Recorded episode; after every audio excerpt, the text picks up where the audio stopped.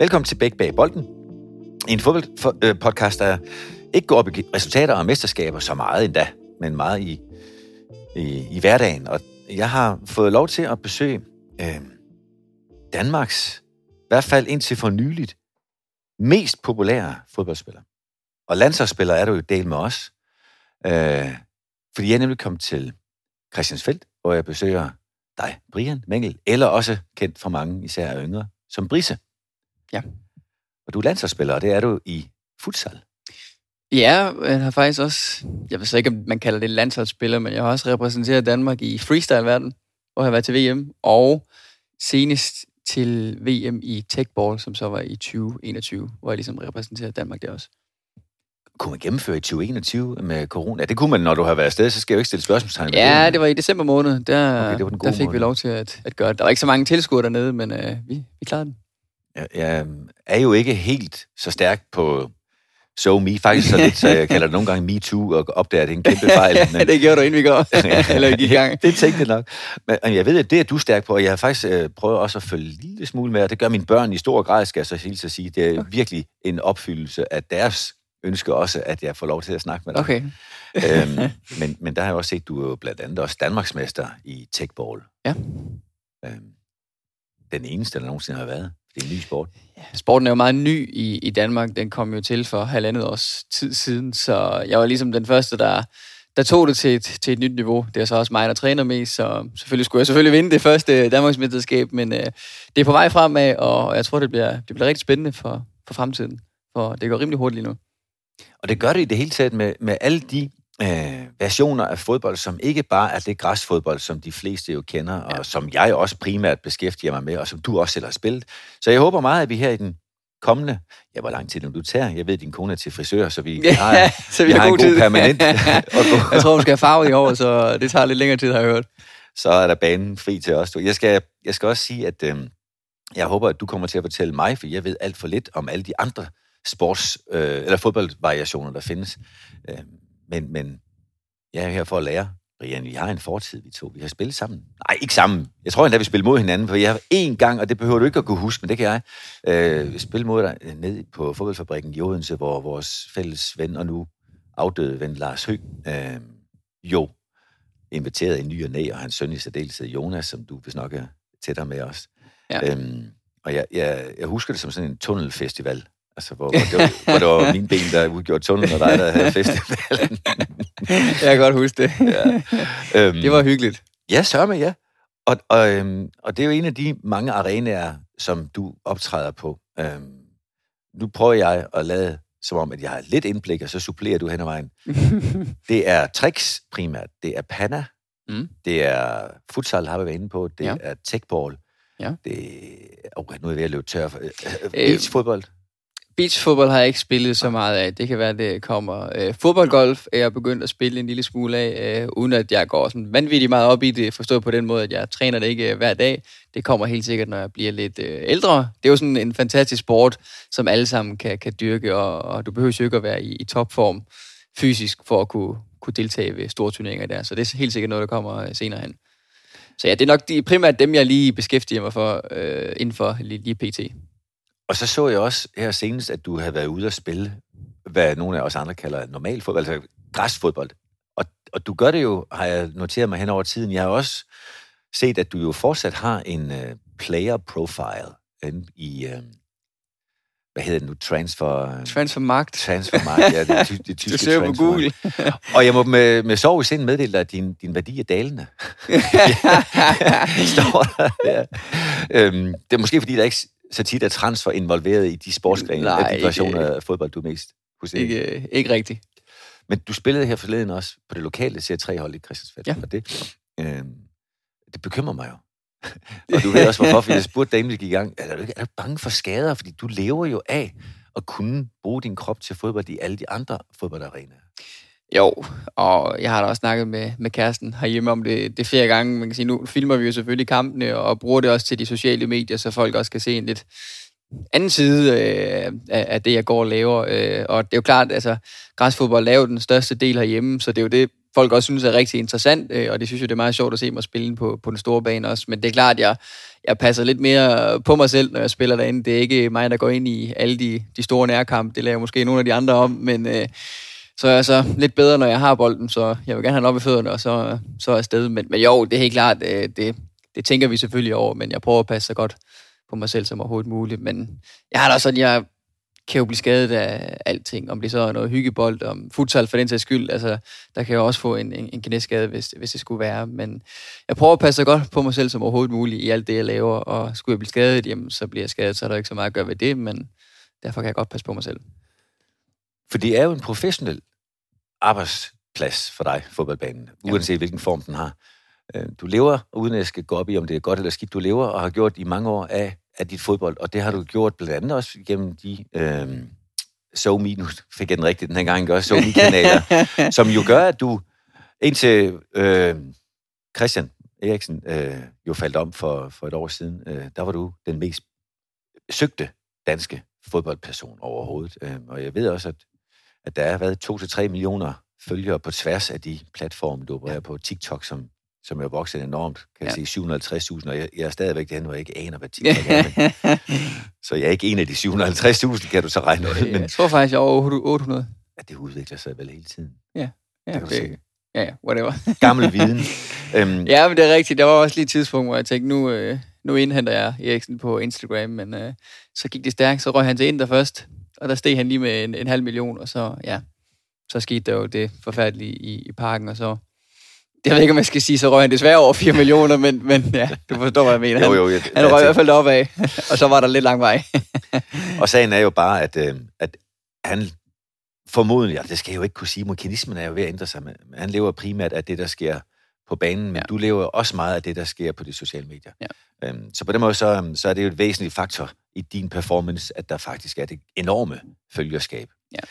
Øhm, jeg kunne godt tænke mig at prøve at forstå både din hverdag, men også hvordan kom der til. Så hvis vi bakker lidt tilbage og øh, bevæger os lidt i udkanten, at du var jo fra Christiansfeldt allerede som barn. Ja, jeg er født og opvokset her. Øhm, og du startede også som alle andre små gave drenge og piger med at spille græsfodbold. Der var vel jo det ikke rigtig de andre alternativer dengang. Du var med ikke, til at skabe slet ikke på det tidspunkt. Jeg husker dig som det her store talent i, i Sønderjyske. Og, øhm, og, og der, der spillede du jo, har du også fortalt mig, også på nogle af de udvalgte hold, man kunne gøre blandt andet med nogle af de aktuelle A-landsholdsspillere, Brathwaite som den ene af dem. Ja, øh. Brathwaite, vi havde et par, det havde jo så Region 4-holdet, talentholdet dengang, der havde vi et par, par kampe sammen, hvor jeg husker ham som øh, en øh, hurtig gut med kæmpe øh, afro, hvad hedder sådan, bongarn, eller hvad, hvad kalder man det nu til dags? Øh, der var i hvert fald lidt mere hår på hovedet dengang, end, øh, end der er nu, men øh, han var allerede øh, dygtig dengang. Ja. Og øh, og så, og så, så skete der noget med dit fodbold. Det kan jeg jo regne ud i og med, at du nu spiller en gang imellem Christiansfeldt ja. Serie 3, men formodentlig er den bedst betalte i Serie 3 nogensinde. så hvad, hvad, hvad, hvad var der for Klub en drejning? betaler ikke noget med det, Ej, det forstår, du mener. ja. hvad, hvad, hvad var der for en drejning, øhm, dit fodboldliv tog? Jamen, jeg startede her i, i den lokale klub, og røg så til øh, Sønderjyske, eller Haderslev FK hed det jo så dengang, som, øh, hvad har jeg været, 11-12 år på det tidspunkt og spillede så derude i, øh, i, i en del år, øh, men var jo vant til at være med til at skabe mål. Jeg var ikke særlig høj, øh, og jeg var ikke særlig hurtig på det tidspunkt, men øh, jeg var bare rigtig god med, med bolden. Og så på et tidspunkt, så øh, mente træneren, at jeg øh, åbenbart skulle være midterforsvar, fordi jeg var så, så god med bolden, og jeg havde et godt overblik, og jeg var god til at, ligesom at styre spillet. Og det havde han da ret i, for jeg kom ned i midterforsvar, og det gik rigtig godt. Jeg blev anfører, og skulle faktisk være den næste, der skulle have kontrakt, men Sandheden var bare, at jeg begyndte bare at miste motivationen for at spille øh, ud på den store bane. For jeg var vant til at skulle skabe mål, og nu skulle jeg et eller andet sted bare takle og spille bolden videre til, til de andre. Ikke at jeg var egoistisk, det var jeg overhovedet ikke, for så hurtigt var jeg ikke. Jeg kunne, kunne løbe fra de andre, men hvis man er vant til at spille offensiv og ryge ned i forsvar, så, så kan man nok godt øh, følge det, jeg, jeg, jeg prøver at fortælle.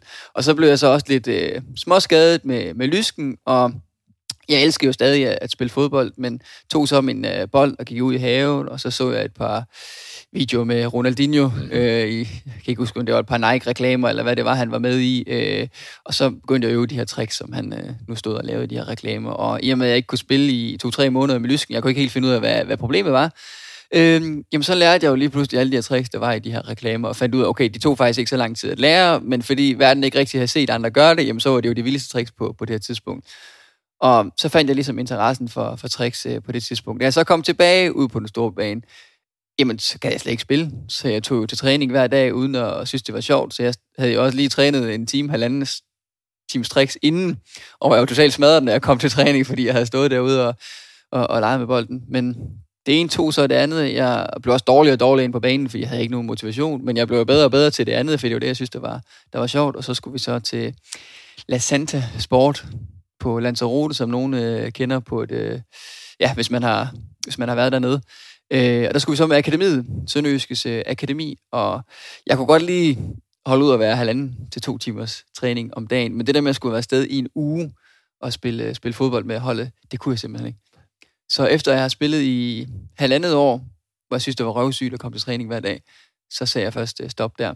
Øh, jeg kunne simpelthen ikke tage med på den tur. Nej. Så selvom folk de synes, det var helt mærkeligt, at jeg ikke gad med ned på en ferie, Øh, jeg har været på La Santa siden, men, men det kunne jeg simpelthen ikke. Og jeg tror også, en af de ting, der var, der var svært for mig på det tidspunkt, jamen det var jo, at jeg, jeg har jo også en far, der synes, jeg var rigtig, rigtig god, og han havde jo også en forhåbning om, at jeg skulle blive den næste store øh, stjerne. Han kunne jo godt se mine to andre brødre, det var måske ikke dem, der kom øh, hele vejen. Så han tog jo også, han kørte mig jo til fodbold hver gang, og det er jo dybt taknemmelig for. Øh, men jeg var også bange for, hvad han ville sige. Og da jeg så valgte at stop, så blev han da lidt skuffet og ked af det i måske i et døgns tid, og så var det jo ligesom øh, det, så fandt jeg hurtigt ud, okay, det var måske ikke så slemt at sige fra, som, som jeg havde gået og forestillet mig ind i, i kroppen. Men så tog det en ligesom det andet, øh, så så TV2 og det de pludselig en eller anden ung knæk nede i Sønderland, der kunne alle mulige tricks med bolden, og så skulle jeg være med i det ene og det andet tv-program, og så begyndte jeg at tjene nogle penge på at være ude og jonglere nogle forskellige steder, og så skulle jeg jo ikke arbejde at sige, netto eller på den lokale fabrik, så kunne jeg jo ligesom tjene penge den anden vej, og, og så startede det egentlig øh, den vej så stoppede jeg faktisk helt med, med udendørs på det tidspunkt. I var to, var ikke det? Jeg synes, jeg husker svagt, de to, der optrådte en del sammen lige der. Jo, vi var start. en, der hed, eller var, han lever stadig, Michael Toft øh, og jeg. Vi, øh, han lavede meget øh, panadelen nede ved jorden, og så lavede jeg mange ting i luften, og så lærte vi ligesom af hinanden, og så hjalp vi ligesom hinanden den vej, og så blev de to ting rimelig store, og vi begyndte at leve af det, begge to faktisk. Og det har jo helt sikkert haft øh, som forudsætning, at de sociale medier, de fik så stort et indtog. Altså, nu lyder det som om, vi snakker om noget, der er 100 år gammelt, ikke? Så, og for alle, alle her under 20 år, så man sige, der har været en tid før internettet. Der har også været en tid ja. før sociale medier. Og, og, og det indtog gjorde jo også, at du ikke var afhængig af TV2 alene ja. som flade. Altså, du kunne faktisk lave dit eget, din egen medieproduktion. Og, ja. Hvornår begyndte det? Ja, men du har helt ret til TV2 var jo øh, en, en gave for mig dengang, fordi hvis du var på fjernsyn, jamen så blev du jo øh, nærmest en stor stjerne herhjemme. Hvis du så kunne være der oftere, jamen jo mere blev du set. Og det var også det, der gjorde, at jeg fik en masse shows. Det var jo, at jeg kom på de her forskellige øh, tv-kanaler. Men i, ja, hvornår har det været? Det har jo næsten, da jeg boede i Odense, da vi mødte hinanden, der startede det faktisk på, på Facebook, hvor det begyndte at gå rimelig hurtigt. Jeg husker i hvert fald, at jeg ramte 10.000 likes, hed det jo så på Facebook. Det gør det vel stadig nu, men, men der fik jeg 10.000 følgere på, på Facebook, og det var helt vildt stort på det tidspunkt, fordi der var Facebook jo på vej frem på den front med, med følgere og det. Og jamen, så kom Instagram jo bagefter, og, og så var det første, jeg flyttede til København, efter at have boet i København i halvandet år, og det har nok været fem, seks år siden, jamen så var der en, der anbefalede mig at prøve at gå på, på YouTube, og jeg havde det jo sådan lidt i starten med YouTube. Jeg havde jo godt set lidt på YouTube, og det var jo lidt anderledes medie. Nu skulle man til at snakke til kameraet, og jeg kunne ikke bare lade fødderne tale på det, på det tidspunkt, men jeg giver det skud, og så kan jeg altid bare stoppe igen. Og så fandt jeg jo hurtigt ud af, at, at det der med, at du nærmest kan bygge din egen tv-platform op, jamen, det gav bare noget helt andet. Du kom ud på en, på en helt anden måde, hvor på Instagram og Facebook, jamen der havde folk jo bare set mig lave en masse tricks med bolden. Det synes de var fascinerende. Men nu begyndte de ligesom at lære mig at kende på en anden måde, og, og der kunne jeg godt mærke, at nu, nu begyndte der at, at, at ske noget der, især på det danske øh, marked, kan man sige. Lige på så, når jeg møder folk ude på gaden, jamen så har de jo set alt muligt, jeg har, og hørt alt muligt, jeg har sagt i en video, som jeg ikke engang selv kan huske, men det husker de jo. Så, så folk lærer mig ligesom at kende på en anden måde, og, og det var ligesom det, der gjorde, at, at nu, nu kunne jeg tage det fra en, en hobby til en, en levevej, hvis man kan sige det sådan, til en forretning. Så, så springen sker ved YouTube primært, eller hvad? Ja, selvfølgelig også Instagram. Øh, nu har jeg en, en, en international Instagram og en dansk Instagram. Jeg prøver ligesom at separere de to ting, så jeg kan komme ud og lave nogle sjove ting ud i verden på den internationale, og kan lave en masse fede ting herhjemme på, på den danske. Øh, men det er jo, altså, primært så er det jo i Danmark, vi, vi prøver at skabe en masse ting, fordi det er der, vi kan gøre en, en, en, en stor forskel. Nu ved jeg godt, jeg har en million følgere på den internationale Instagram, men en million følgere worldwide er jo egentlig ikke så mange igen, men har du omkring 100.000 i Danmark, så er det faktisk rigtig mange mennesker, der følger med, hvis man sådan så, op så for jeg skal forstå, og det er uh, jeg spiller mig jo fuldstændig nøgen her. øhm, gevinsten ved at have to profiler, det er, at du så kommunikerer på engelsk på den ene og på dansk på den anden, ja. og okay. Og det var ikke svært.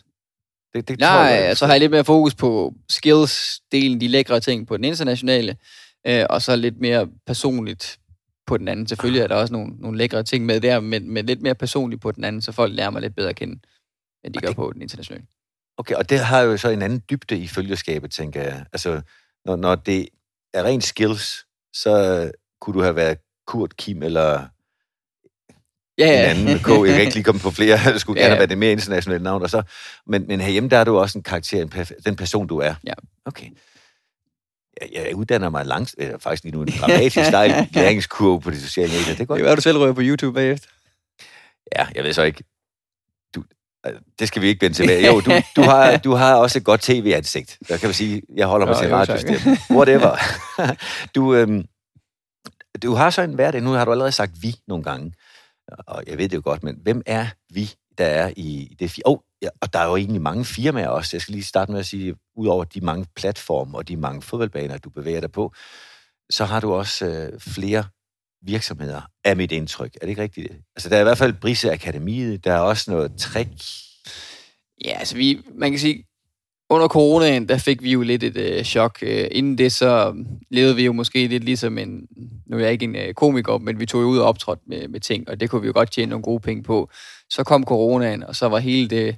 Markedet var bare dødt. Så vi kunne også godt mærke øh, en stor forandring øh, økonomisk. Men det var ligesom også et, øh, et, et wake-up call for ligesom at, at, at kigge, ind, kigge anderledes på, på forretningen. Jamen, hvad kan vi gøre, hvis der nu kommer til at opstå den her, opstå den her situation igen. Og der valgte vi jo så ligesom at gå ind og sige, jamen, kan vi bygge nogle forskellige forretninger op ind under det samme, så det ikke bare bliver fem forskellige forretninger, og så arbejder jeg med bil, og så arbejder jeg med fodbold, hvis du forstår, hvad jeg ja. mener.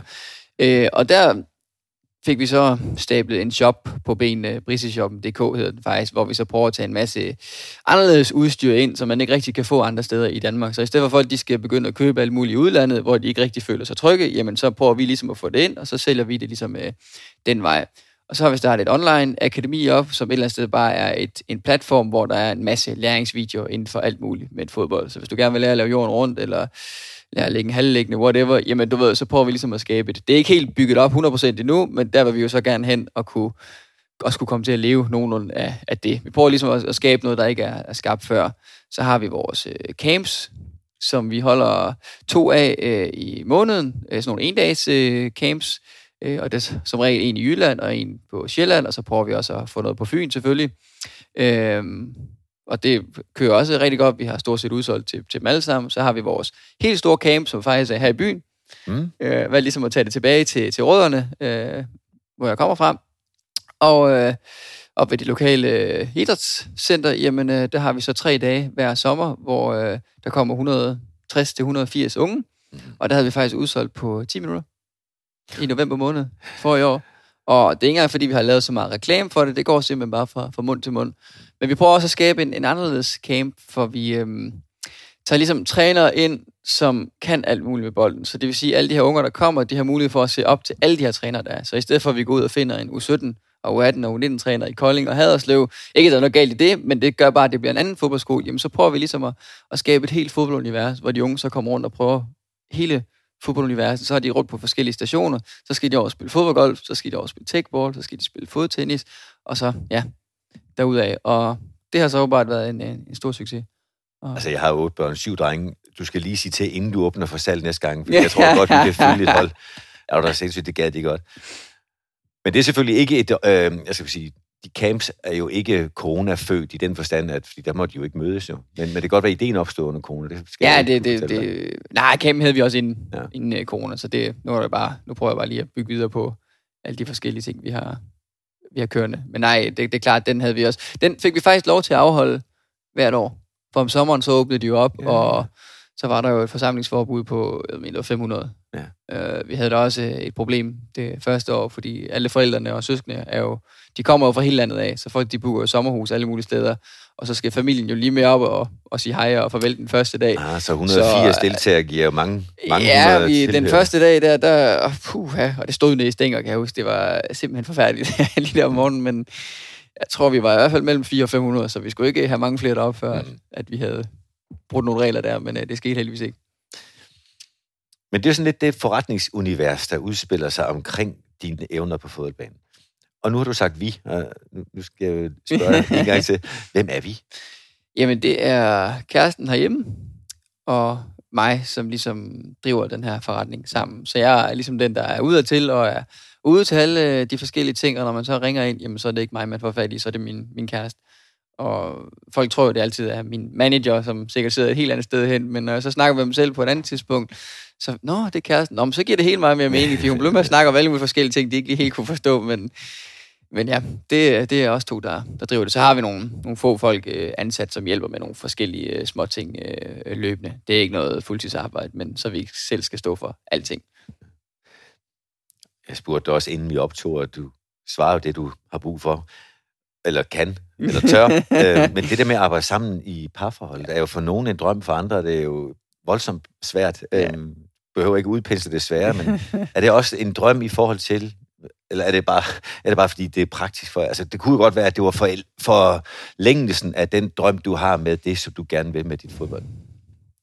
Altså, det, det hele, min, min kæreste er, øh, hvad siger man, uddannet jurist, hedder det. Det hedder det vel ikke. Hun har en øh, jurist eksamen, og var så i gang med at blive advokat fuldmægtig, så det var et eller andet sted advokatvejen, hun gerne ville, ville gå. Men så i 2019, inden coronaen kom, jamen øh, det år, jeg rejste jo, jeg var ude at rejse 21 gange eller sådan noget. Det var helt vildt, så mange steder jeg var. Det var både, øh, både ferie, men også øh, forretningsmæssigt. Øh, og så skulle hun jo sidde hjemme på et kontor og se på, at jeg rejser rundt hele tiden.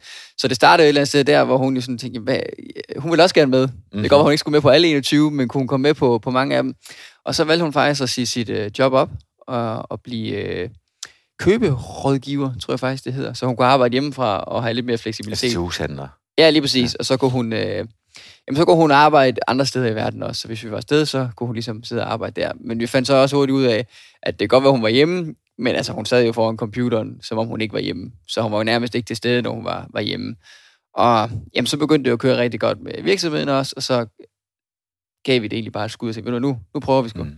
Du, så sagde hun det job op, og så røg hun ind i, i virksomheden her. Vi har så ikke lige forudset, at coronaen så ville komme lige bagefter, så det gav selvfølgelig et dykke økonomisk, men øh, nu kører det så rigtig godt igen, og, og nu håber vi på, at der ikke kommer mere corona eller abekopper, eller hvad de nu snakker om, der kan, kan komme på tale. Ja, ja tak. Altså, hvis man kan stemme om det, så har du min stemme lige præcis på det. Men jeg, jeg er jo meget ude, og hun er meget hjemme. Ja. Så det er ligesom også fordelt på, på den måde, så vi sidder ikke sammen ved, ved spisebordet, som vi sidder ved nu, øh, konstant sammen. Hvis vi skulle det, så kunne det godt være, at vi river hovedet af hinanden en gang imellem, men heldigvis er det fordelt på en, på en god måde. Der er, altså nu sidder vi to her begge to og håber, at din kæreste ikke lytter med til begge bag bolden, for så skal ja, hun jo det gør hun ikke. det, det håber jeg ikke. hun interesserer sig ikke så meget for fodbold. Det er hun selvfølgelig nødt til en lille smule, efter hun er kommet ind i det forhold, men øh, jeg tror ikke, hun øh, lytter med.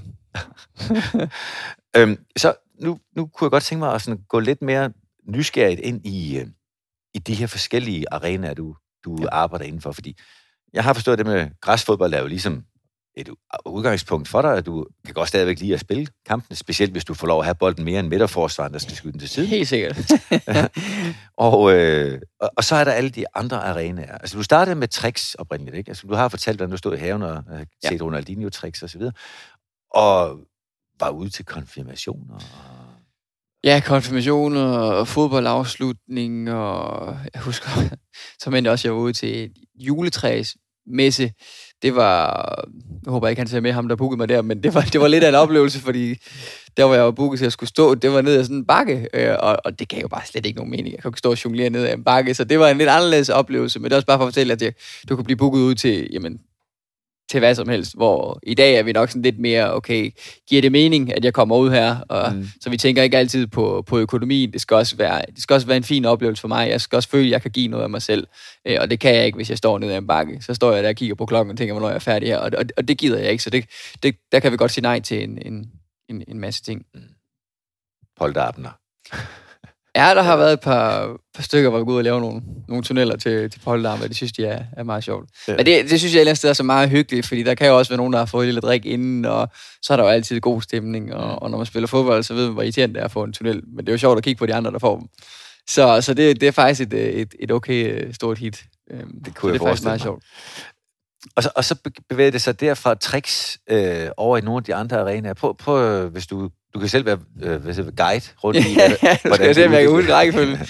Jamen, øh, så kom, jeg tror også, vi nævnte det lidt tidligere, så kom Panadelen, da du ja. spurgte, om vi ikke var to. Øh, der lærte vi jo lidt af hinanden. Mm. Så kom Panadelen jo egentlig der, og jeg blev egentlig forholdsvis øh, god til, til det. Det er faktisk ikke en gren, jeg har altså, dyrket meget mere efterfølgende, så det er ikke en af de discipliner, hvor jeg rent faktisk stiller op til mesterskaber. Det har været lidt mere et, et hygge, en hygge ting. Men på den anden side, så kombinationen af tricks og, og tunneller, Øh, det, det var lidt sjovt, for jeg gik jo fra, at jeg var lille og langsom på fodboldbanen. Nu er jeg altså, en fin højde, men blev lige pludselig lynhurtig, på grund af, at jeg lavede alle de her tricks i, hvad var det, 3-4 år. Øh, og det gav jo god mening, men det tænker jeg ikke over på det tidspunkt. Men når du kan lave en jorden rundt, hvor du tager benene tre gange rundt om bolden, uden at røre den, så skal du altså have lidt hurtige ben. Ja. Så jeg øh, spillede jo ikke ud på den store bane i, i mange år, øh, så jeg var jo i den værste løbeform, men så, øh, det er en meget sjov historie, det er faktisk også en lokale klub. Øh, jeg, de skulle spille en oprykningskamp til C3, det var, de spillede i C4 på det tidspunkt. Og så havde jeg jo nogle videoer liggende på, øh, det var Facebook og YouTube. Det fungerede ikke på samme måde, som det gjorde, da det blev, blev rigtig, rigtig stort. Men det, der, de havde åbenbart fulgt med der og set lidt. Og så manglede din mand til øh, den her kamp, og ringer så til mig, den lokale træner, som jeg faktisk ikke kendte, men jeg kendte mange af de andre spillere, der var på holdet. Så han ringer så og spørger, om jeg ikke har lyst til at spille med derop. Og så siger jeg, jeg har ikke spillet i to-tre år. Jeg har stået og lavet tricks ud i haven. Jamen, vi har set nogle af videoerne, det ser meget godt ud. Så jeg, det er jo to vidt forskellige ting. Og så fik han så lukket mig med alligevel. Så, så sagde jeg til ham, jamen altså, jeg, jeg vil gerne tage med, men jeg vil helst ikke på banen. så kommer jeg derop, og så er de kun 12 mand. Eller 11 mand, 12 med mig. Og så, Nå, hvis I kan spille hele kampen, så gør jeg bare det. Så jeg sidder jo på bænken der, og sidder og smiler lidt. Og så et halvt minut før øh, pausen, så, øh, så der egentlig blevet skadet. Så lidt mere alvorligt. Han kan i hvert fald ikke øh, spille mere. Og så vender træneren sig om og kigger på mig. Jeg sidder jo der, den der unge, jeg ved ikke, hvad jeg har været, 16, 17, jeg ved faktisk ikke, hvor gammel jeg har været der. Ej, jeg gider ikke ind på banen. Jeg vidste godt, jeg kunne ikke løbe. Jeg har jo ikke løbet i tre år. Men så var man så lige op og kommer ind for anden halvleg start ude på venstre kant. Det skal sige, det var selvfølgelig et CR4-niveau, men det vi spillede mod var jo en 20, 21, 22, så nogle af dem havde jo en, en, en fin fart. Og jeg vejede jo ingenting på det tidspunkt. Jeg styrketrænede jo ikke eller noget. Men jeg har simpelthen fået så hurtige ben, så jeg får bolden over i venstre side. Jeg var vant til, at jeg kunne godt sætte en mand, men så, så ikke, et sekund efter, så stod han der igen, fordi jeg var så langsom. Så tog jeg træk forbi en, og træk forbi den næste, og så kom jeg til midterforsvaren, tog jeg træk forbi ham også. Lige så har jeg bare spurtet fra hele banen. Jeg kunne simpelthen ikke forstå, hvad der var sket. Og jeg var totalt træt, da jeg kom ned til mål, og jeg endte også med at sparke. Jeg tror, jeg sparker fire meter over mål, for jeg havde ikke sparket til en fodbold i, i, i tre år. Øh, men det var ligesom sådan et, et, et, et wake-up call til, hvad, hvad sådan, som var lige sket her? Og så begyndte jeg at synes, det rent var så sjovt at spille igen. Så jeg ender jo med at, at begynde at spille på holdet efter den her episode, og så begyndte jeg at spille lidt der, og så rykkede vi op fra serie 4 til Jyllandsserien. Der spillede man kun halvsæsoner, så vi rykkede op hvert år, og det kørte jo bare. Vi havde, eller vi havde en, der hed Robin, som lå på offensiv midt, så røg jeg op som angreb, og så fik han bold, så slog han bare lang bold til mig, så skulle jeg bare løbe efter den. Og det fungerer jo i serierækkerne. Det gør det nok ikke i Superligaen og divisionsfodbold. Men så rykker vi op i, øh, i, i Jyllandsserien, og efter et par år, så begyndte jeg så at interessere mig lidt for futsal. Og så Kolding IF, øh, de havde et hold, der lige var rykket op i øh, ligaen, i den bedste række, og så så de godt, jeg rendte rundt ned i feltet og driblede lidt rundt i Jyllandsserien, og det synes de jo så meget godt ud, og så tænkte jeg, ham der skal vi lige have med på holdet. Og så tænkte jeg, det, det prøver vi da. Så var jeg med til den første øh, ligakamp, øh, og en helt vild kamp. Øh, vi taber altså sådan noget øh, 10-9 eller sådan noget, der blev bare scoret i, i begge ender. Der var ikke nogen af os, der anede, hvor vi skulle øh, stå herinde på banen. Men vi var simpelthen så gode med bolden, at vi skabte så mange chancer. Men vi var så ringe defensivt, at de andre også bare scorede øh, konstant. Øh, og jeg løb totalt forvirret rundt på banen. Men landstræneren var ude at se den kamp. Og han kunne godt se, at øh, når jeg havde bolden, jamen, så skete der jo noget. Den anden vej var det måske ikke så godt. Der skete også noget. Der skete også noget, ja. og så ender det jo med, at jeg faktisk bliver udtaget til den næste samling, efter at have spillet en kamp i ligaen. Og jamen, jeg tror, det er to uger efter, så lige pludselig så er jeg med landsholdet i Finland til de nordiske mesterskaber. Og så gik det jo bare stærkt øh, derfra. Kom også på, de lavede sådan et top, sådan, sådan all, ikke All-Stars hold, det var sådan en top, hvad sådan et rundens hold, øh, mm-hmm. turneringshold. Så var jeg lige pludselig med på det også, og vi endte jo så med, med Kolding, fordi jeg så lærte lidt fra landsholdet, hvordan vi skulle stå på øh, den defensive del, så ender vi jo med at blive, jeg tror vi bliver to år i rækken og går videre til, til Final Four, fordi vi, de andre også vandt alle de andre kampe. Og så kommer vi så til Final Four. Vi bliver så nummer tre til stævnet, men ender så også med at blive den MVP, som vi kalder det, til stævnet der. Så futsal gik jo bare sådan her, øh, og har nu spillet, jeg tror, jeg har spillet 41 landskampe øh, nu. Øh, røg så til jamen, København og spillede en, en masse sæsoner derovre. Vi blev også øh, danske mestre her i, i, i år, øh, og nu røg jeg tilbage til Jylland, så nu skal jeg lige helt finde ud af, hvad der skal ske futsalmæssigt. Der er det langt til København, hvis jeg skal spille det over igen. Det, det må tiden vise. Øh, jamen, så kom øh, fodboldgolf faktisk, øh, faktisk først. Øh, så begyndte jeg at spille en lille smule af det, øh, men ikke noget, jeg sådan har dyrket helt vildt. Det var sådan lidt mere at få det. synes bare, det var sjovt, og, og så var ude med nogle kammerater og, og begyndte så at spille med. Vi har flere verdensmestre i, øh, i fodboldgolf i Danmark. Det ved folk bare ikke, men vi har jo tre eller fire, der faktisk har vundet øh, VM. Og så blev jeg gode kammerater med to af dem, som har vundet VM øh, to gange, begge to. Og så begyndte jeg at spille med dem, og det er jo klart, når du spiller med dem, så lærer du jo hurtigt, og så bliver jeg selvfølgelig også bedre. Så jeg taber altid til dem stadigvæk, men, men øh, det bliver sværere og sværere for dem at, at slå mig. Øh, men har ikke stillet op til så meget der. Men så kom techball så.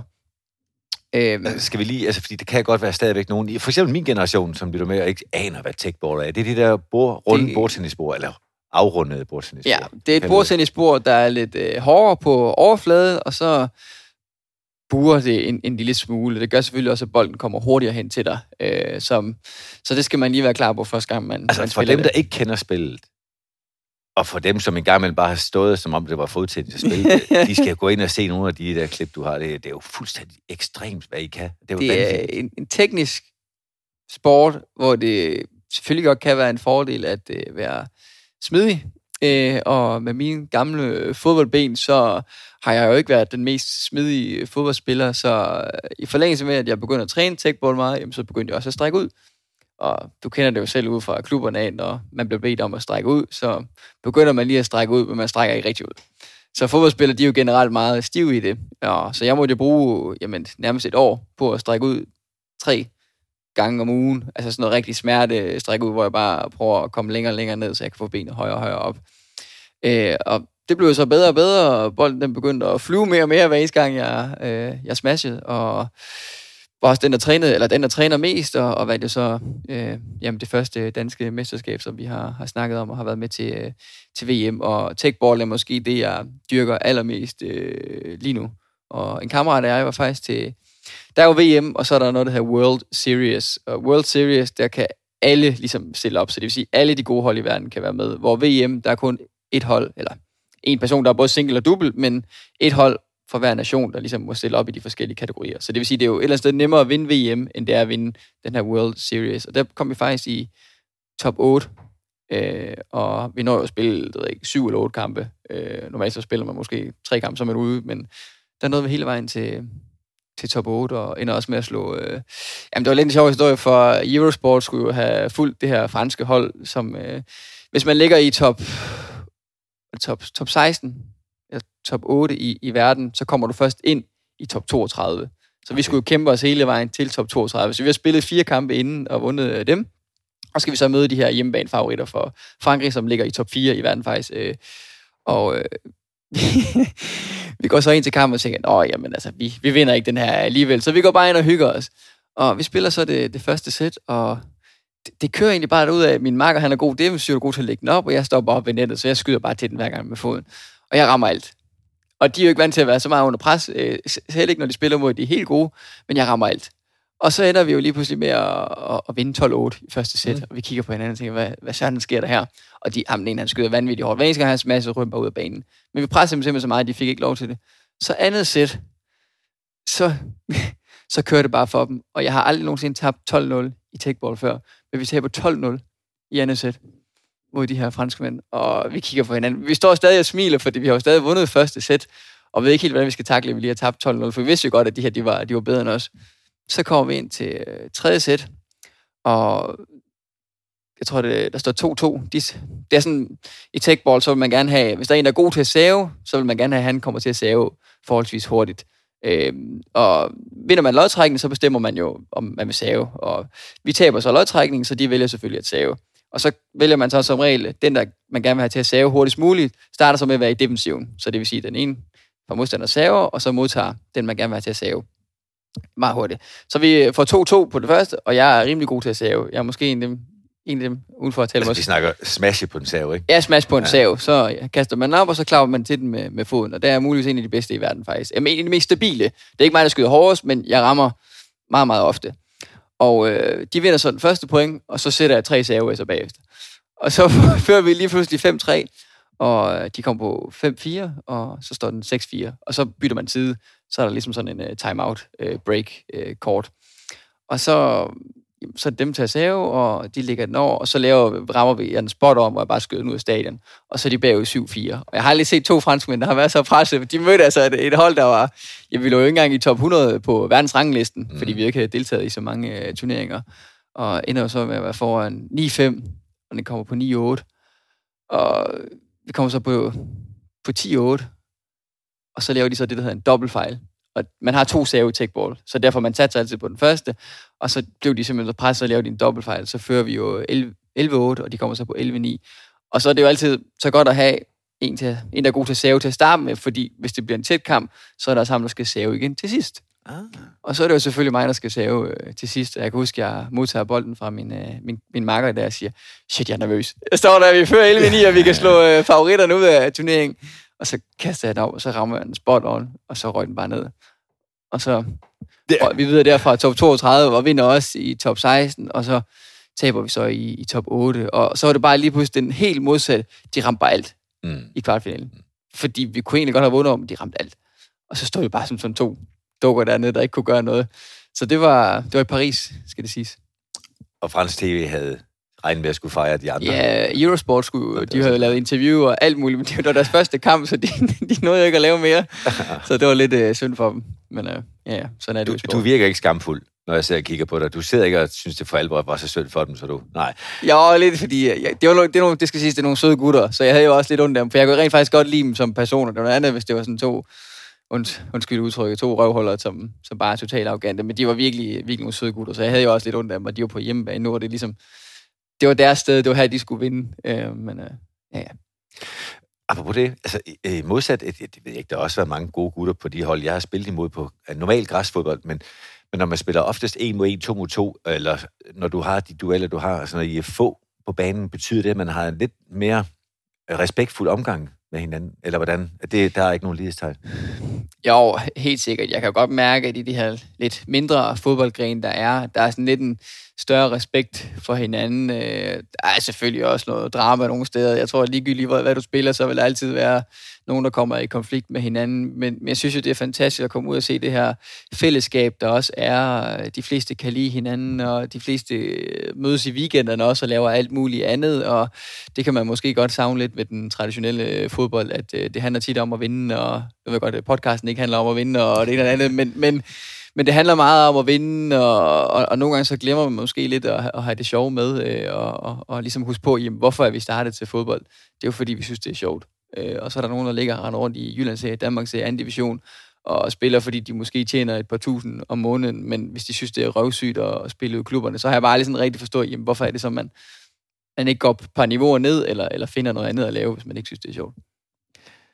Græsfodbold er jo blevet til så en eksponeret øh, både virksomhedsindustri, men, men de spillere, der er der, er jo også normalt meget mere profileret end de fleste andre mennesker, ja. der laver et meningsfyldt stykke arbejde.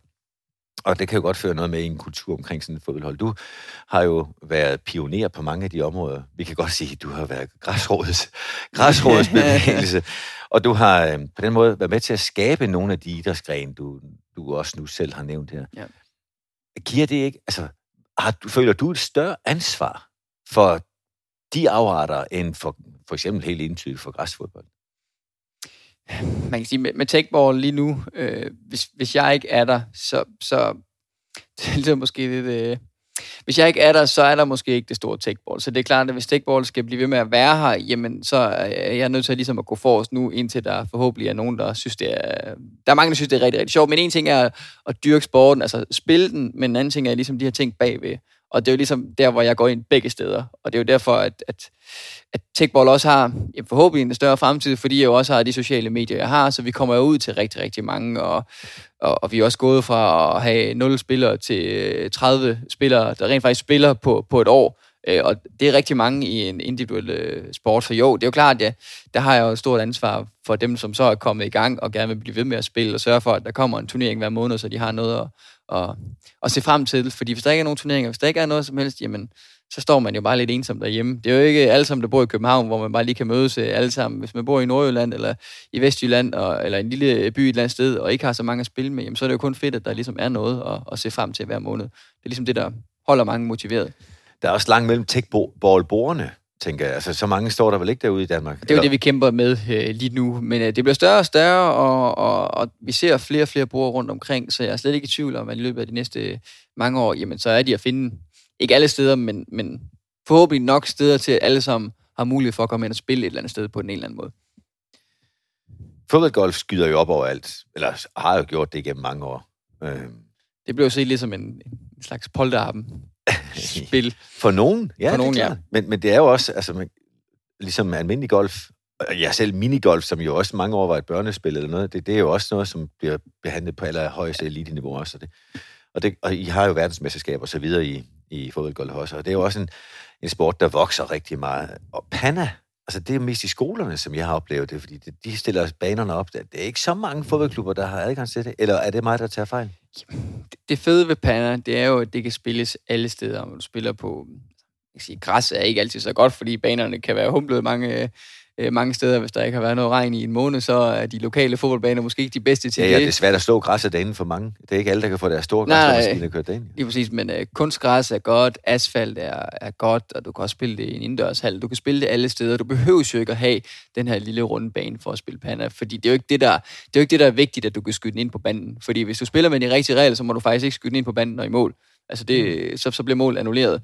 Så banderne er der jo et eller andet sted bare for at dane en slags øh, arena, så bolden ikke flyver væk hver gang. Men det er jo det, der også er fantastisk at se, at Panna er jo også ude i klubberne, fordi folk begynder jo inden træning og begynder at stå og lave tunneller på hinanden. Måske ikke så meget med de øh, voksne voksne, men alle de unge begynder jo at stå og lave tunneller på hinanden inden træning, og, og begynder bare at sparke igennem benene på hinanden, når de går, og det synes de jo er, er skide fedt. Så Panna er jo faktisk blevet rigtig stort, uden at man rigtig tænker over det, fordi Panna er med over det hele. Også ind på banen en gang imellem, så er der måske nogen, der har set en eller anden mm. panna finte på gaden, og så prøver de at bruge det i deres, øh, i deres udendørs kamp, og, og finde ud af, okay, den kan du egentlig godt bruge. Og så begynder de også at føre nogle af tingene ind på den store bane. Det slår mig jo, altså, som du fortæller om det også, at altså, jeg har jo været fodbold, græsfodbold øh, repræsentant i mange, mange år, har nogle gange sagt, at man prøver alle de tricks der, det sænker spillet. Og, og i, det er som om, at hele, hele mantraet i, i græsfodbold, det er, at det skal gå hurtigt, og det går hurtigere og hurtigere for hver år. Ikke? Øh, så, så der er ikke tid til det der. Men, men det slår mig lige i forhold til det med tempo, at når du fortæller, at du som ikke kunne sprinte på grund af en lyskenskade, og du som var ikke specielt hurtig, som du tidligere har nævnt, mm. endte med at blive lynhurtig på grund af de tricks, du træner. Det, altså, det er en vinkel, jeg aldrig ville have nået at tænke, hvis ikke du havde fortalt mig det. Det kunne da godt være en pointe være for nogle af dem, der jagter de ekstra procenter i fart. Jo, og det er sådan en sjovere måde at træne på, end at skulle stå med de der skide øh, kejler, øh, kommer det til at lyde forkert, men du ved, alle de der stiger og alt det der. Altså, det, kan, det er jo sikkert sjovt i starten, men hvis du skal gøre det hver eneste dag, så er der ikke, altså, det kan godt blive lidt, lidt kedeligt. Hvor med, med tricks, jamen der har du ligesom noget at, at træne efter. Så, nu vil jeg gerne lade et nyt trick, så bliver du hurtigere, uden at du rent faktisk træner efter det. Så så jo, det kunne man jo helt klart øh, føre ind. Jeg har også på at fortælle det til, til en masse, men, men det er også bare svært, når folk de træner jo 5-6 gange om ugen ude i klubberne, og det der med at, at finde overskud til at lige skulle bruge en halv time ekstra. Men det er jo så også bare, det er dem, der bliver bedre end de andre, det er jo dem, der ligesom øh, gider at, at bruge lidt ekstra tid på at blive bedre til. For jeg prøver også at fortælle til mange, som, som spiller ude i klubberne og regner med, at de bliver det næste store talent. Jamen, hvorfor skal du blive bedre end ham der, hvis I træner de samme ting hver dag? Og i lige stor mængde. Ja, I, I træner akkurat det samme. Det kan ja. godt være, at du er lidt hurtigere end ham genetisk, men hvorfor skulle du blive meget bedre end ham? I laver det samme. Mm. Hvis du nu brugte en halv time, eller nogle gange bare et kvarter om dagen, eller hver anden dag, øh, lige møde et kvarter op inden, eller efter træning, whatever du nu har, har mulighed for, lige står og sparker et par bolde på, på kassen, og, og prøver at ramme den på en anden måde, end du plejer, eller står og ligger nogle halvlæggende, eller hvad du nu end gerne vil blive, blive god til, jamen det er jo det, der rykker i, i, i sidste ende. Og det er jo også det, jeg kan mærke på mig selv. Altså, jeg har jo ikke siden jeg stoppede med udendørs øh, i Haderslev, der var mange år, jeg slet ikke spillede. men altså, jeg er jo meget bedre fodboldspiller inde på den store bane i dag, end jeg sikkert havde været, hvis jeg havde fortsat ude i klubben. Fordi jeg bare kan så mange ting. Der er mange ting, jeg så ikke kan, så, fordi jeg ikke har spillet så meget. Der er måske noget spilforståelse engang, men hvor skal jeg løbe hen i de forskellige situationer. Men, men som, som jeg ser det, så er det jo også de ting, det er jo der, trænerne er gode til ligesom at fortælle, okay, det er det her, du skal gøre. Men trænerne kan jo ikke altid lære dig, hvordan du skal sparke til kuglen, hvordan du skal drible med den, fordi de kan det rent faktisk som regel ikke selv. Øh, så de kan ikke rigtig stå og vise det til dig du er nok ikke så god en midterforsvar i dag, som du kunne have været, hvis du havde trænet videre i samme spor. Der var nok kommet mange rush lige Men det var faktisk en, øh, en, en meget... Øh, hvis jeg skal komme med en, en, en anden sjov historie med for eksempel Pione Sisto. Han øh, spillede jo på gaden, da han var yngre. Det ved jeg ikke, om du ved. Det vidste jeg ikke. Nej. Øh, blandt andet også med Lars Ø, vores, øh, jamen vores, vores begge tos bekendtskab. Øh, han havde jo hans, øh, sammen med Brian Laudrup, de her Laudrup Hø gadefodboldturneringer, og da Pione sidst var en, en 10-11 år, der var han jo bare den her lille gut med en rigtig god teknik. Og han spillede jo på, på gaden, og han øh, så jo en del op til ham her, Michael Tops, som var min makker, som der var med ude til alle de her forskellige ting, fordi han lavede den her panadel, og det synes øh, Piono jo var vildt fedt. Så hver eneste gang vi kom til Herning, jeg tror det var tre år i streg, jamen så kom øh, Piono Sisto og hans storebror Lopunjak og hvad de nu end øh, hedder der, så var de altid øh, med. Og han blev jo bedre og bedre, den her lille gut. Han var ikke særlig høj, men jeg kan sige med lov for, at han kunne drible med bolden. Og han var jo også på et tidspunkt i hans liv, hvor han faktisk synes, det var sjovere at spille på gaden, end at spille ind på en stor bane. Så han vidste jo ikke helt, hvad han skulle på det tidspunkt. Og vi synes jo, det var fedt, at han spillede på gaden, for det kunne vi jo godt lide. Men han synes jo også stadig, det var okay at spille herovre. Men jeg tror også, han spillede på det tidspunkt et sted, hvor han... Jeg ved ikke, om han ikke blev udfordret nok, eller hvad det nu end var. Øhm, og så stoppede Laudrup og Høgh Street, de kom ikke rigtig til Herning med, eller han dukkede i hvert fald ikke op. Men det sidste år, han var med. Nu kommer der en sjov historie.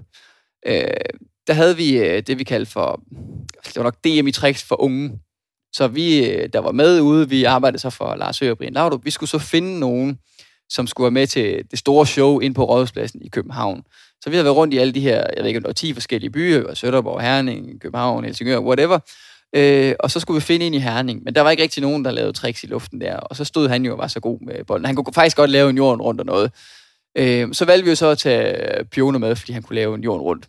Så han kom jo med ind på Rådhuspladsen, og han har nok været en 12-13 år, sådan øh, meget, meget lille guld. Øh, og så har de så de her 10 forskellige personer, der er med, de har så halvandet minut hver foran, øh, der var helt fyldt ind på rådspladsen med, til, med tribune og det hele. De har så halvandet minut til at stå og vise os dommer, hvorfor de skal gå videre til den næste runde. Og alle så de andre ni, de har så stået og lavet tricks og lavet jorden rundt og det her. Det havde vi så også regnet med, at Pione ville, ville stå og lave. Så han går ind halvandet minut og bare dribler ned ved jorden. Han var sindssygt dygtig til det, men det var slet ikke det, konkurrencen gik ud på. Så halvandet minut, der stod han bare og driblede rundt derinde og hyggede sig med bolden. Man kunne se, hvor, jeg, hvor han bare smilede derinde. Han synes bare, det var sjovt, selvom det var slet ikke det, konkurrencen gik ud på. Øhm, men bare for selv, jamen, han har jo så formået at tage det her gadefodbold med ind på den store bane. Om han dribler lidt for meget nogle gange, det, må du som træner måske uh, vurdere bedre, end, end jeg kan, men så det var jo ikke et chok for mig, da jeg så, jeg kan ikke huske, hvem han debuterede mod. Det var også tilfældigt, jeg sad, jeg sad og så det, men så lige skulle jeg se, der, der var en lille gut, der skulle ind på banen som 16-17 år, eller hvad han var. Det, det der pione. Yeah. Jeg tror, han var stoppet, men så kom han jo ind og debuterede der, og ja, resten taler jo lidt for sig selv, en tur i La Liga og, og de ting. Så også for at sige, men du kan jo godt bruge mange af tingene. Det er jo selvfølgelig ikke alt, du bare kan føre over på banen, men der er mange tingene, du godt kan tage med ind, hvis du kan formå at bruge det på den rigtige måde. Jeg mener at have læst et sted også, at du var jo faktisk stillet udsigt at kunne få en A-landsholdskamp. Her under vikarlandshold, var det, oh, nu kan dårligt huske, var det 19? Var det ikke 18 og 19? Uh, det var vel lige inden corona, var det ikke ja, det? Jo. Var det 19? Det kan vi vedtage, og så kan vi blive belært om det sidenhen. Ja, ja. ja. Øhm, vil, vil du dele, hvad det var for nogle overvejelser, du gjorde? For jeg, jeg, jeg har læst i hvert fald, at du blev, blev bedt eller inviteret til at deltage. Ja, øh, jamen, der var jo nok rigtig mange, der blev inviteret til den her kamp. Nu er det jeg kunne sgu ikke. Så det kan jeg garantere Nej, men jeg kunne forestille mig, at de fleste anden divisionsklubber og første divisionsklubber og måske og også... Futsal. Og, og Superliga-klubber også blev, øh, blev spurgt om det, men øh, de har jo sikkert været i dialog med hinanden, så alle sammen havde jo sagt nej. Det, der ligger i det, jeg, jeg, jeg kan fortælle, hvordan det hele startede. Så kan der være, nogen der bliver sure på mig, det må vi se. Jeg sidder på øh, en restaurant, der hedder Mash i København. Jeg har en kammerat, der lige var kommet hjem fra London, så vi sad deroppe og, og, og hyggede lidt, og jeg drikker det normalt aldrig. Så jeg havde fået sådan øh, to drinks deroppe, fordi nu var han kommet hjem fra København, det var off-season, øh, jeg var helt ude af form, og det ene og det andet, så jeg skulle ikke rigtig noget. Så jeg sidder deroppe, og lige så kigger på min telefon, så er der startet en Facebook-gruppe. Og det er så vores øh, futsal øh, landsholdsgruppe. Der blev startet en ny en, øh, hvor der så er en, der spørger, om vi ikke om vi skal stille op til de her to kampe, der kommer. Og så dum som jeg er, så har jeg ikke rigtig fulgt med i, øh, jeg tror, der Nations League, der skulle spilles, og en træningskamp. Så jeg har slet ikke fulgt med i, at øh, udendørslandsholdet skulle spille kampe. Så der blev spurgt, om vi ikke skal stille op til de her kampe, og så skriver jeg bare, jo jo, det, øh, hvor skal vi hen, hvem skal vi spille mod? Og, øh, og jeg har så slet ikke fundet ud af, det udendørskamp. Jeg tror, det er futsalkamp, vi skal ned og spille. Mm. Og det var dagen efter, vi skal afsted jo. Så jeg er helt forvirret op øh, på match der, og snakker med, min, min kammerat og hvad fanden er der sker her? Jeg skal måske afsted i morgen. Og så øh, spørger, jeg stiller en masse spørgsmål, der er ikke nogen, der svarer mig. Og så tænker jeg, det var da mærkeligt. Så skriver landstræneren så en privat øh, besked til mig, jamen altså, det er, A, det er udendørs holdet, der skal spille. Øh, det er ikke øh, futsal. Så siger jeg, nå, jamen, hvad, hvad, jeg har slet ikke fulgt med, der var en konflikt, eller hvad, hvad går det ud på? Jamen, øh, der er et eller andet, så de kan ikke stille op. Og så siger jeg, nå, jamen, skal vi så spille, eller hvad? Fordi problemet var jo, at hvis øh, der kom en eller anden form for karantæne til udendørslandsholdet, i og med, at vi er under DBU, jamen så kunne det også skade futsallandsholdet. Mm. Så det var jo ligesom vores indgang til, okay, men skal vi spille den her kamp, så er det ligesom for at redde futsal. Øh, og så ender jeg jo anden sted med at sige ja, og tager hjem og har egentlig pakket en taske og skal være ude i Brøndby kl. 12 øh, dagen efter. Øh, og så går jeg så til i seng lige pludselig. Jeg regner med, at jeg skulle være der kl. 12 eller kl. 1, men ender med at sove kl. 10. Og står jeg så op dagen efter, og så er det egentlig først der, jeg sådan finder ud af, jamen, hvad er det rent faktisk, vi skal. Øh, og så allerede jamen, tidligere morgen, så meldte jeg så ind i gruppen, at jeg skal ikke afsted. Øh, jeg havde også rigtig meget på, altså man kan sige, jeg laver meget video med mange af spillerne, øh, så vil de begynde at have mig, så der var ligesom mange ting, der også, øh, der også var på spil der. Man kan sige, jo, det har da sikkert været en, en, en god oplevelse, men nu er jeg også typen, der har fået mange gode oplevelser igennem alle de andre ting, jeg har lavet, så for mig var det egentlig ikke så vigtigt igen. Så kunne jeg have haft en A-landskamp på, på CV'et, øh, men, men så igen, du ved, for mig var det jo ikke en, en A-landskamp, hvis jeg har fået en eller anden øh, badebillet for at komme ned og spille en eller anden øh, kamp. Øhm, og ender så ikke med at øh, tage afsted, men jeg skal da love for, at øh, på dagen, så øh, da de hørte, at øh, futsal de skulle afsted, og nu, øh, ikke fordi jeg nødvendigvis er den bedste spiller på holdet, men, men det er jo nok mit navn, der er størst inden for futsal herhjemme, så jeg blev kime ned af TV2 Ekstrabladet, og you name it, lige på så mit navn også det, på øh, forsiden, og jeg var nødt til at skrive til dem, jeg skal ikke afsted, jeg ved ikke, hvor jeg har det fra, tage det ned. Det blev så også hurtigt taget ned igen, men jeg kan godt love dig for, det var en lang dag. Jeg havde en, en YouTube-marker, som kom på besøg dagen efter, øh, så vi skulle skyde en masse video. Jeg kunne slet ikke koncentrere mig ud på banen, fordi jeg blev kimet ned, og ja. Så det var, det var nogle to, to sjove dage, øh, øh, men halvdelen af holdet, ah, seks, syv stykker valgte så at tage afsted øh, øh, alligevel. Selvom hele holdet jo nærmest havde sagt ja, så meldte halvdelen af holdet fra øh, okay. på dagen. Og ja, så var der så nogen på Fyn, der havde meldt sig til at spille kampen, og så gik det jo helt, helt jo heldigvis fint. Ja, ja, og det var på mange måder et, øh, et sort kapitel for dansk fodbold, men også et favorit kapitel for, for jer, så specielt dig, der var, der var pludselig blevet sat i, i mediemødet. Ja, ja, ja. Okay. Øhm, hen mod slutningen her af vores samtale vil jeg gerne snage. Det ved jeg ikke, om det har jeg måske ikke gjort hele tiden. øh, hvordan ser hverdagen ud for dig, Brian? Altså, hvordan ser din, din fodboldhverdag? Det er ikke noget med, hvornår babyen skal have most, ikke? Det er, babyen skal jeg ikke babyen. Nej. nej. men hvordan ser din fodboldhverdag egentlig ud, hvis du kan? Altså, jeg ved ikke, om der findes en normal... Det lyder ikke, som om der er en helt standardiseret... Nej, det, det er der faktisk øh, ikke. Øh, det var måske lidt mere normalt i, i København, faktisk, fordi der spillede jeg ikke så meget... Øh, der spillede jeg ikke rigtig udendørs. Øh, så, jamen, det er lidt blandet, for lige nu kører der en, øh, en fodboldgolf-turnering, øh, og når vi snakker i dag, jamen, så skal jeg faktisk spille i aften. Vi, skal, vi spiller på hjemmebane. Vi har hjemmebane op ved noget, der hedder Event Park Danmark, hvor vi så tager imod et hold fra øh, Aarhus. Øh, men inden det, så tager jeg ud og spiller to timers øh, techball her i øh, eftermiddag, sammen med, vi spiller, vi er en 5, 6, 7 gutter, der kommer hver øh, tirsdag.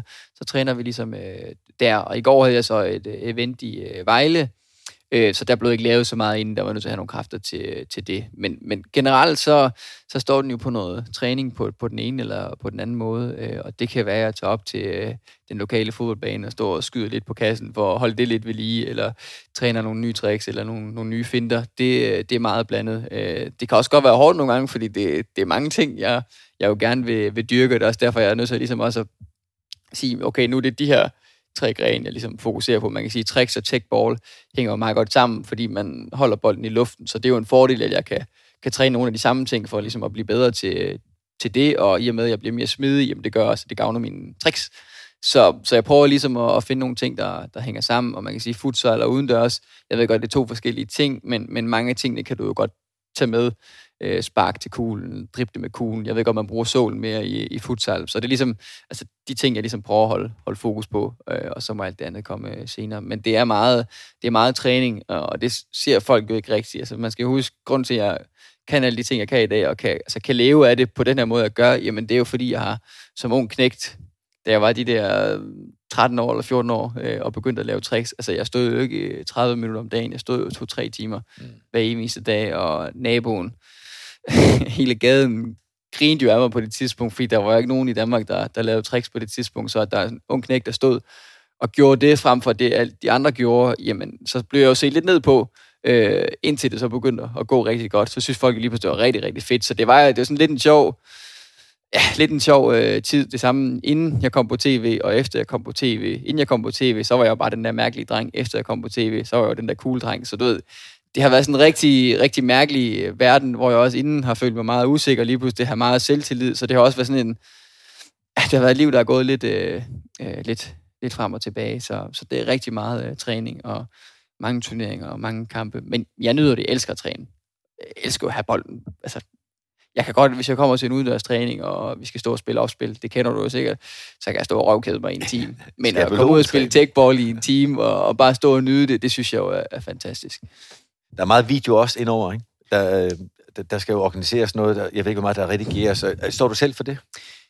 Ja, jeg har, jeg har lidt til at hjælpe mig undervejs, men generelt så står jeg faktisk øh, selv for det. Men det er også fordi, vi filmer så mange forskellige ting, og hvis jeg skal til at sende noget videre til en, som ikke rigtig kan sætte sig ind i det, vi har filmet, så kan det godt være lidt svært. Det er klart, laver vi en eller anden udfordring, og vi har fem spark til et eller andet, jamen, så kan han, nem, han eller hun nemt finde ud af, hvad det er, der ligesom skal redigeres. Men for eksempel i aften skal vi til en fodboldgolfturnering, jamen, så filmer vi selvfølgelig også turneringen, om vi vinder eller taber, så kommer den jo selvfølgelig op.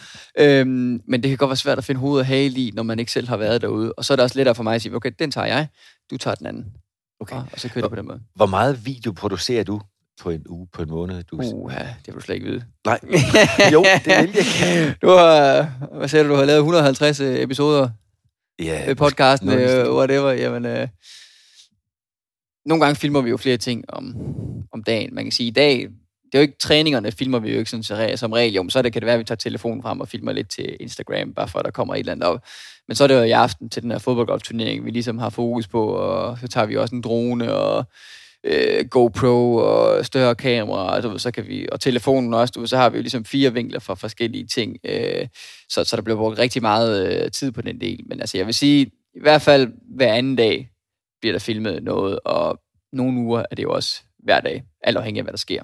Så det er rigtig, rigtig meget.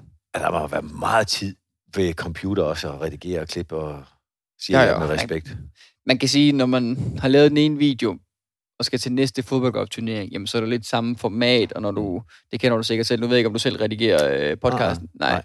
Men når man har ligesom fundet ud af, hvordan man gerne vil have det, jamen så går det også rimelig hurtigt i redigering, hvor til at starte med kunne man jo godt bruge, jeg ved ikke, 8 timer på at sidde og redigere en video, hvor nu kan man jo måske korte det ned til en, en to-tre timer, hvis man hvis man er hurtig, og man er fokuseret på det, og kæresten ikke lige pludselig kommer med alle mulige spørgsmål, så kan det godt tage 5-6 timer, men hvis man bare er fokuseret, jamen, så kan det godt hurtigt øh, klares. Jeg ved godt, 3 timer er stadig tid, men det er forholdsvis hurtigt i forhold til så mange andre videoer, som går taget 8 timer. Så, så når du har fire kameraer og fire vinkler i gang, for eksempel også en drone, hvem, hvem holder, hvem styrer dronen?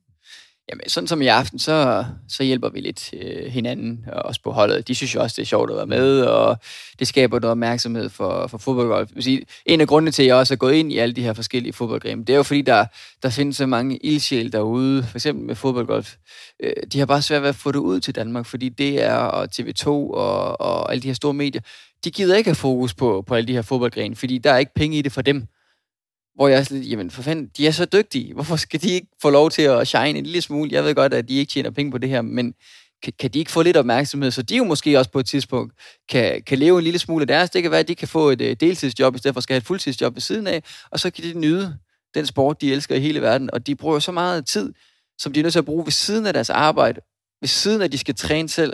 Altså, det bliver lige på sådan et fuldtidsjob, og, og kunne alle, altså, have, have styr på alle tre ting der har jeg jo så ligesom prøvet at gå ind og bruge mine medier til at, ligesom at, at hjælpe dem med at, at få de her fodboldgrene frem, så de forhåbentlig får en, en, en nemmere fremtid og kan, kan blive ved med at dyrke det, de jo elsker. Og nu, og det kan det være, at du har gjort det før, men nu er det også kommet ud i podcastformat, i det medie. Det er selvfølgelig knap så visuelt.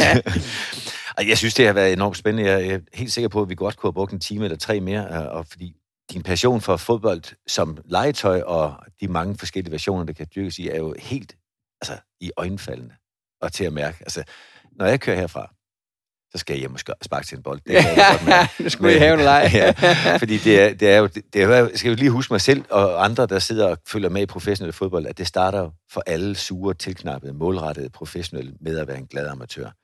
Og du virker som en glad professionel. Det må være den flotte forening. Brian Mengel, Risse, tusind tak, fordi du lagde hus og honningkage til. Det for, for folk, der ikke er hjemme i Christiansfeld, skal man lige vide, det er honningkagens hovedstad. Og det har vi også haft lejlighed til. Tak for det. Uh, så tusind tak for din deltagelse. um, Jamen, øh, jeg er glad for, at jeg måtte være med. Anytime. Og, um, og jeg skal selvfølgelig også sige tak til jer, der lytter med, og som jævnligt skriver ind med forslag til nye emner og nye uh, gæster. Det skal I bare velkommen til at gøre. Trosbæk.com vi høres ved næste tirsdag.